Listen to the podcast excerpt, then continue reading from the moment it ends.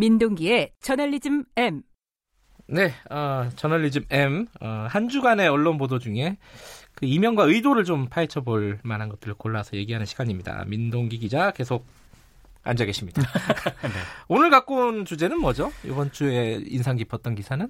조국 장관 사퇴하라. 네. 여기 시국 선언 교수들이 참여를 하지 않았습니까? 예, 그 기사 많이 났어요. 네. 네. 사회 정의를 바라는 전국 교수 모임 줄여서 정교모라고 하더라고요. 아, 정교모라고 하죠, 우리도. 네. 네. 어제 이제 청와대 앞에서 기자회견을 열었거든요. 네. 어, 18일 오후 2시 기준으로 전국 290개 대학에서 3,396명의 교수가 시국 선언에 참여했다. 이렇게 음, 밝혔습니다. 숫자가 많아요. 네. 많습니다.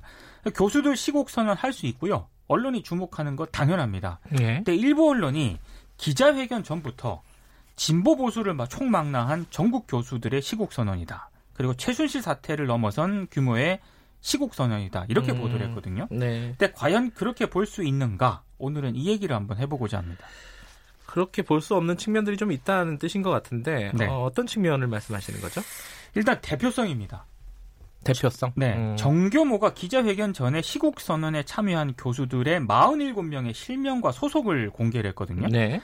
근데 팩트체크 전문 매체인 뉴스톱이 이 47명 교수들의 면면을 분석을 했습니다. 네. 이 가운데 34명은 반동성애 활동을 한 전력이 있고요. 음. 4명은 뉴라이트 단체에서 활동을 했습니다. 네. 그러니까 이름을 밝힌 사람들의 78%에 해당하는 그런 수치인데요. 네. 물론 이제 반동성애를 주장하고 뉴라이트 활동 전력이 있는 교수들도 시국 선언 할 수 있거든요. 네. 근데 과연 대표성이 있는가? 그리고 일부 언론이 지금 평가를 한 것처럼 진보 보수를 총망라한 전국 교수 시국 선언이다. 이렇게 의미를 부여할 수 있는지에 대해서는 물음표가 좀 찍히는 그런 대목입니다. 언론이 이런 부분은 좀 세심하게 살피지 않은 것 같습니다. 어, 그러니까 일단 47명 이름을 밝힌 47명만 분석을 해봐도 한쪽으로 너무 많이 치우쳐져 있다. 그렇습니다. 예, 이런 측면에서 대표성의 문제가 있다는 거고.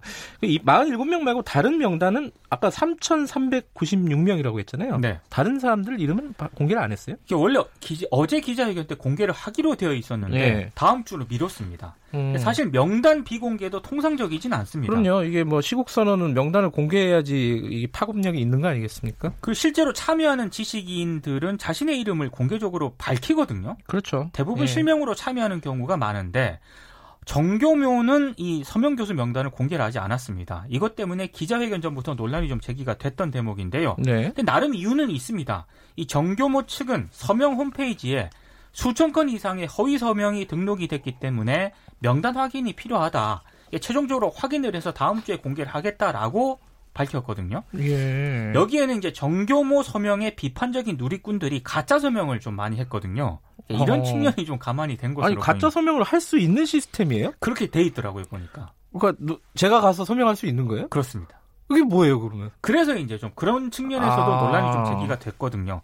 근데 이런 점을 감안을 하더라도요. 네. 이번 시국 선언이 통상적이지 않은 건 좀 분명해 보이고요. 예. 정금호 측은 그동안 수집한 자료를 기반으로 악의적인 서명 방해 세력을 업무방해 등의 혐의로 형사 고발을 하고 아. 민사상 책임도 묻겠다라는 그런 입장을 밝혔습니다. 그러니까 가짜 서명을 골라내는데 시간이 걸린다. 그렇습니다. 이쪽 얘기는 근데 그게 가짜 서명을 한 사람들을 어, 방해, 업무 방해로 형사 고발을 하겠다. 네. 복잡하네요, 이게. 좀 복잡합니다. 이거 말고 또 짚어, 짚을 만한 문제는 뭐가 있을까요? 정확성입니다. 정확성? 아직 전체 어. 명단이 어. 공개가 안 됐거든요. 네. 시국 선언에 참여한 교수들의 정확한 규모를 아직은 판단하기가 어렵습니다. 네. 근데 일부 언론은 최순실 사태를 넘어선 규모의 교수들 시국 선언이라면서 의미를 부여를 했습니다. 음. 원래 그 박근혜 정부 때 박근혜 하야 요구에 교수들이 참여를 했거든요. 네. 2,234명의 교수들이 참여를 했는데 이 규모를 넘었다는 쪽에 상당히 무게 중심을 둔 보도입니다. 예. 근데 cross check해야 될 사안들이 분명히 있거든요. 어떤 걸 cross check해야 된다고 보세요? 그 정교모 그 서명에 참여한 교수들을 보면은요. 네. 현직 교수들 외에도 퇴직한 명예 교수, 객원, 겸임 교수까지 서명을 아, 받았습니다. 예, 예. 그러니까 아직까지 전체 명단이 공개되지 않은 그런 시점이고요.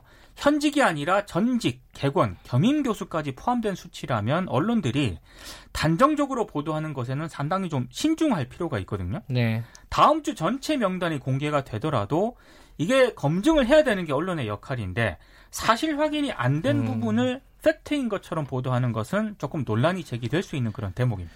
아, 또 이 교수가 종류가 많습니다, 사실은. 많습니다. 예, 네. 어디까지를 또 이렇게 교수라고 얘기할 수 있는지도 좀 애매하고요. 그러니까 뭐 너무 성급하게 보도를 했다, 너무 어, 체크를 안 하고 보도했다 이렇게 볼 수 있는 거네요, 결과적으로는. 그러니까 정확성이 부족한 게 가장 큰 문제인 것 같은데요. 예. 전체 명단이 공개 안 됐는데 진보 보수를 망라한 전국 교수들의 시국 선언이라고 보도하는 것 자체가 좀 문제가 있다는 생각이 들고요. 네. 이번 교수들 시국 선언 보도에서 언론들이 가장 많이 보도를 했던 게 뭐 1000명을 돌파했다, 2000명 돌파했다, 3000명 음. 돌파했다.